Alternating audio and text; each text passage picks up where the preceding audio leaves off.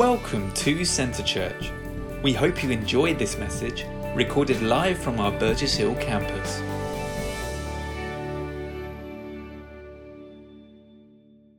We're moving on to the next subject in Jonah, and the topic today is repentance. And um, yeah, you know, that is a huge one that not often spoken about, maybe in church. And I think it does need to be spoken about. And there's a huge, huge need to be before God, acknowledging who we are, that we are before Him. Actually, we are not small and humble and I'm nothing, but we are only what we are because of what God is in us and through us. So let's just read um, on the next slide. There's the verses that we're going to read today from Jonah chapter 2, verses um, 2 to 8. I'll just go through these. Inside the fish, Jonah prayed to the Lord his God. He said, In my distress, I called to the Lord, and he answered me. From deep in the realm of the dead, I called for help, and you listened to my cry.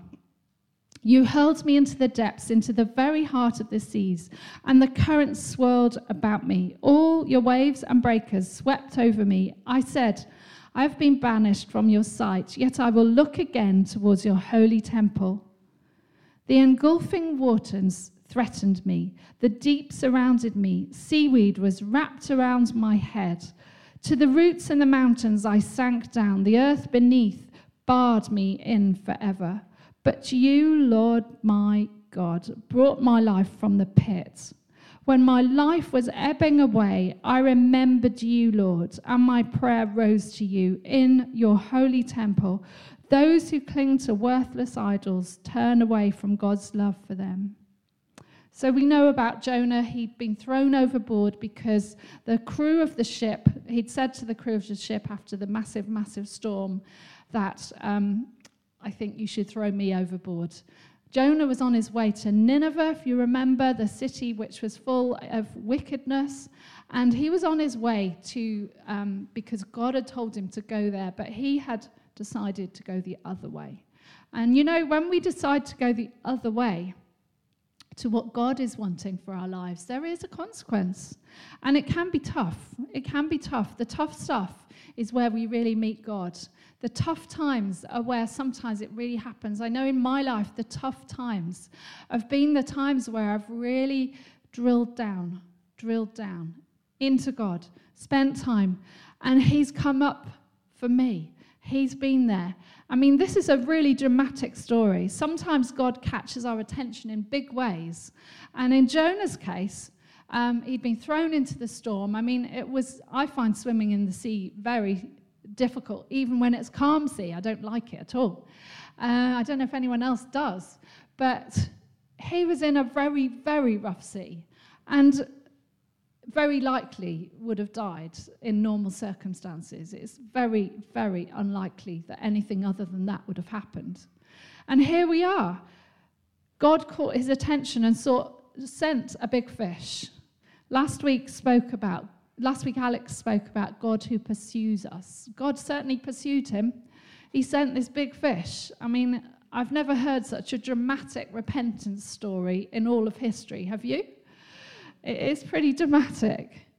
Um, but you know, I think sometimes dramatic repentance stories are the precursor to a dramatic thing that's happening. I have no doubt that Marbley had a dramatic encounter with God before coming from Nicaragua to the UK to Brighton, to a, a town or city which um, is not easy to work in and share the gospel. I have no doubt that the precursor to her coming was a dramatic encounter with God. And the same with Jonah.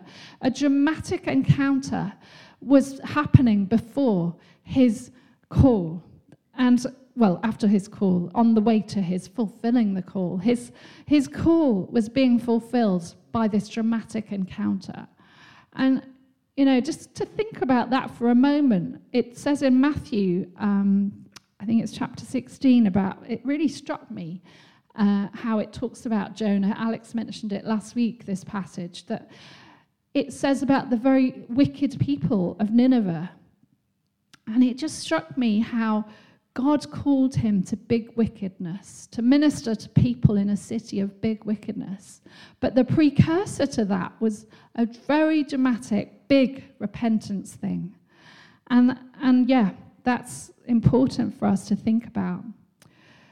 So the next slide um, is I've got a title here God's Reverence, because you know, repentance begins with a reverence for God.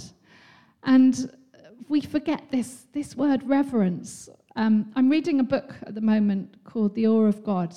I recommend it. It's a study, kind of day to day reading thing by John Bevere. And it's really struck me time and again the reverence that we need to have for God. I think sometimes history swings from being very, very personal and friendly. Oh, God's my buddy. And yes, he's your buddy, and he's there on a day to day basis to chat to and just chat to him. Do it, do it. I do that. But there's a reverence about God that we need to hold in mind all the time as well. He is a holy God and he cannot tolerate sin. Sinful behavior is not what God wants from us. He created us to live a holy life in communion with him. Sin breaks that communion. Sin breaks that communication with God where we can talk to Him as our buddy. And the doctrine of repentance might not be popular.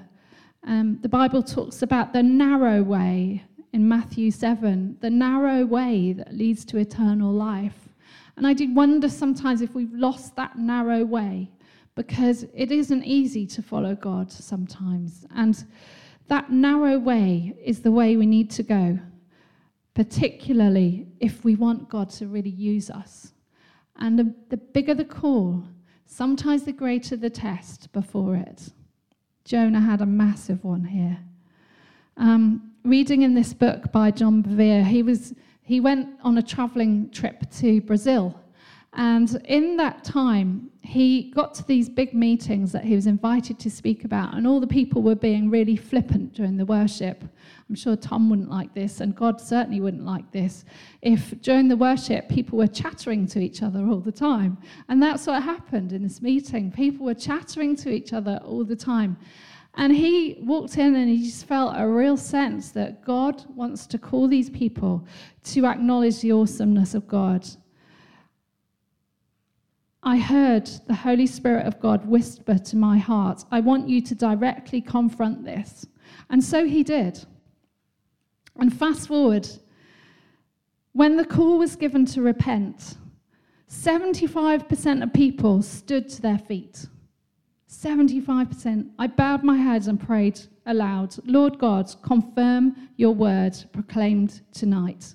Within minutes, I heard sobbing among the people. For the next few minutes, a wave of God's presence filled the atmosphere, refreshing and cleansing the hearts of those in attendance. Even after it was subsided, a wonderful peace lingered. Such a dramatic repentance happened because people encountered that reverence and awe of God. But then the next slide talks about, I've got the title God's kindness. So in repentance, we also have the kindness of God. Jonah, he had encountered the reverence of God, the awe of God, that this Almighty God was serious. This Almighty God was serious about the business Jonah was called to do. And yet, the kindness of God sent the fish. The big fish was sent. There's a great verse, uh, Romans 2 4. I think it's on the next, yeah. Do you have no regard for the wealth of his kindness and tolerance and patience? This is from the message. In withholding his wrath. You see, actually, it sounds awful to think about the wrath of God, but because God is a holy God, he cannot tolerate sin. And we'll come on to sin in a minute. But um, are you actually unaware or ignorant of the fact that God's kindness leads you to repentance? That is to change your inner self, your old way of thinking. Seek his purpose for your life. You know, his kindness is always, always, always waiting for us. No matter how far from God you might have got. And I always think about the topic of shame. There's a lot of people riddled with shame. And if you're that person today, because you've maybe got something in your past that's hiding behind the corner that you've covered up, or maybe you haven't covered it up that much, but it's there, it's holding you back. God is saying, My kindness is greater, my grace is sufficient for that. You know, we're all guilty because we've all done something that separates us from God. And guilt says, I made a mistake. Shame says, I am a mistake. Get the difference there. God does not want us to be living in shame. He doesn't mind a little bit of guilt, a little bit of prodding, just like John Bevere did in that meeting in Brazil. He came and did a bit of prodding and, and confronted the issue. Confrontation is good. As Jonah experienced too. But let's always remember that kindness. That kindness of God does not want us to live in shame. There is an antidote for sin. There is an antidote for guilt. God comes to forgive us because we sang about the cross earlier. Because of the work of the cross, we have forgiveness. So, what's our response? That's the next point on the slides. Our response. What does repentance mean?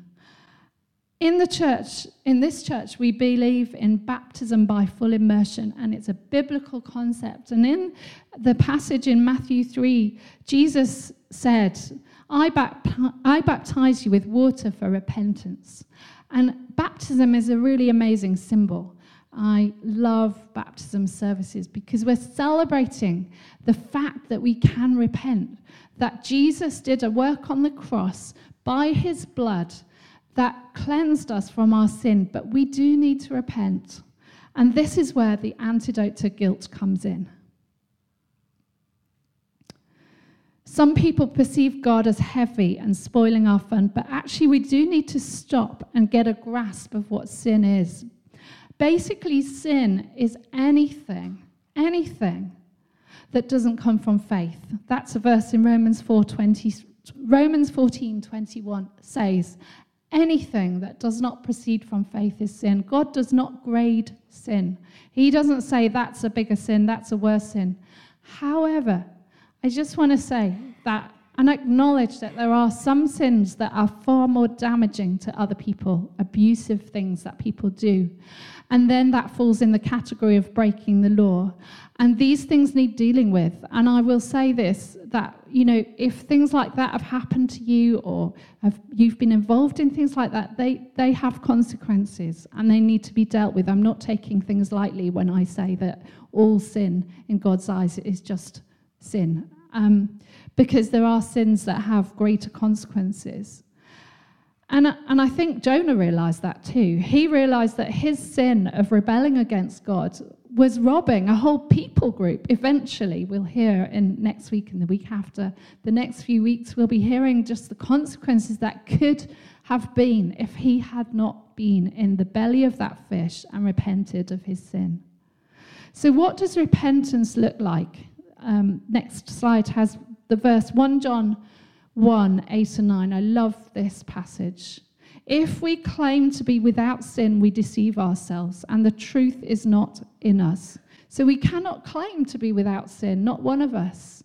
Um, I think I'm speaking to those who already know that, but it's a tough one, isn't it? It is a tough one when your friend says to you, I've lived a good life, I've always done my best, which many of us do. But you know, not one of us can claim to be without sin. We deceive ourselves if we do. If we confess our sins, though, we know He is faithful and just and will forgive us. Not might, He will. He will forgive us and cleanse us uh, from all unrighteousness. If we claim we have not sinned, we make God out to be a liar and his word is not in us. And this is what we need to do. There's three points I've got on the next slide, which says number one, acknowledge. Acknowledge that we have sinned. And as that verse said that we just read, If we claim to be without sin, we are deceiving ourselves and we're making God out to be a liar. So that's the number one point. Just saying, I acknowledge, yes, I have done wrong. And maybe you've got specific things that God is pointing your, the finger at you about. Um, not with a big stick, not with a, you know, angry face. God's face is loving towards you. He wants us to acknowledge what we did and that it's not God's best for me. What you did, what I did, is not God's best for me. Acknowledge the awe and holiness of God. This is a big point in our dealing with repentance. As we repent, acknowledging what we've done and who He is, the awesomeness of our big God. If you're not operating in any way through the eyes of faith, like that verse says in Matthew, um, Romans 14, anything you're doing that is not coming from faith is apparently sin. And so, actually, how many minutes of every day do we need to reflect? Not in a terrible, woe is me kind of way. How many times we need to come before God and say, God, I acknowledge, yeah, I can't do this. I can't do this without you. It just doesn't work. We deceive ourselves if we think we can. We can be free once we've named it. So, the next point, I'm skipping a little bit, is confess. Confess. It says in that verse, if we confess, he will forgive. And next week, the talk is about forgiveness, so I won't carry on too much about that, but that I will forgive needs to stick in our heads this morning as we leave because he will forgive. And then, thirdly, um, commit. Commit. Oh, ask his forgiveness. Confess. Ask his forgiveness. Lord, specifically, perhaps even naming something that you know that has separated you from God. Name it. To name it is to move on. I believe that you've heard that phrase a problem shared is a problem halved. Many people have said that. And, and the same with God.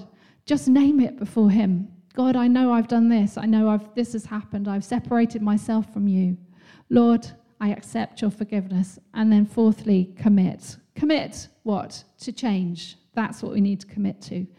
And, and you know what? The good thing is, it's not like cognitive behavioral therapy or anything else. I'm not saying that's a bad thing, by the way, but um, you know, it's it's that we've got a loving, amazing God who sends us the Holy Spirit.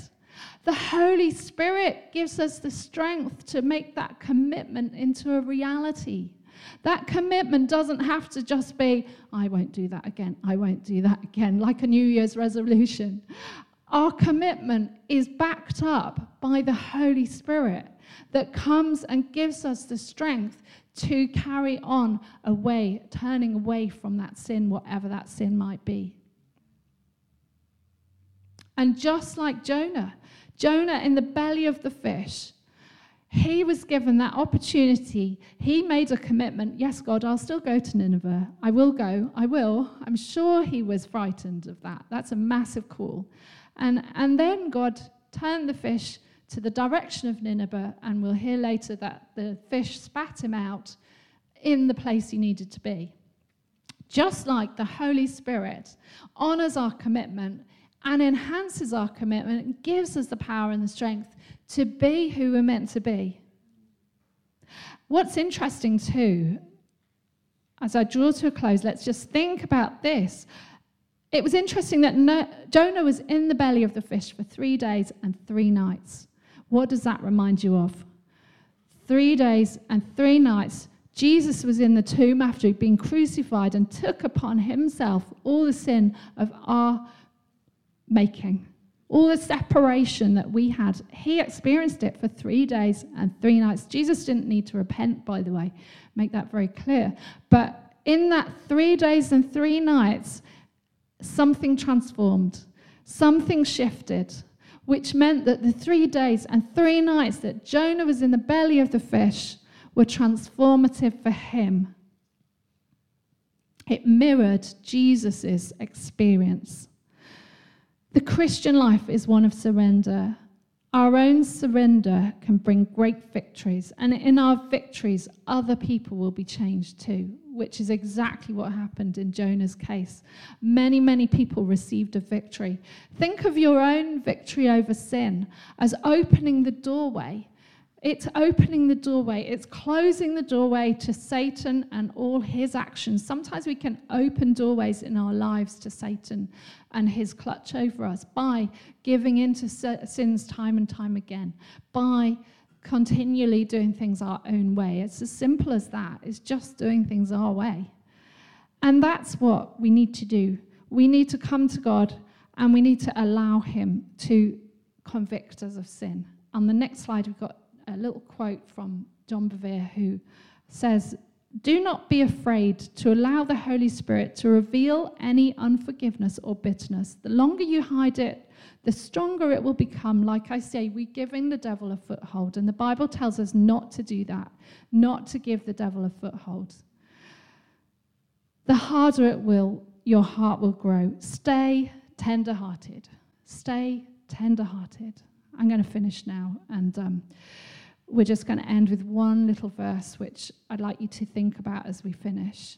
It says in Psalm 139, verse 23, and this is a prayer you can pray each day Search me, O God, and know my heart. Search me, O God. Just allow his spotlight. You could even picture a light being shone in your heart, a flashlight. See if there be any anxious thoughts, because actually, anxiety is something that is sometimes crippling many people, and God doesn't want us to have that.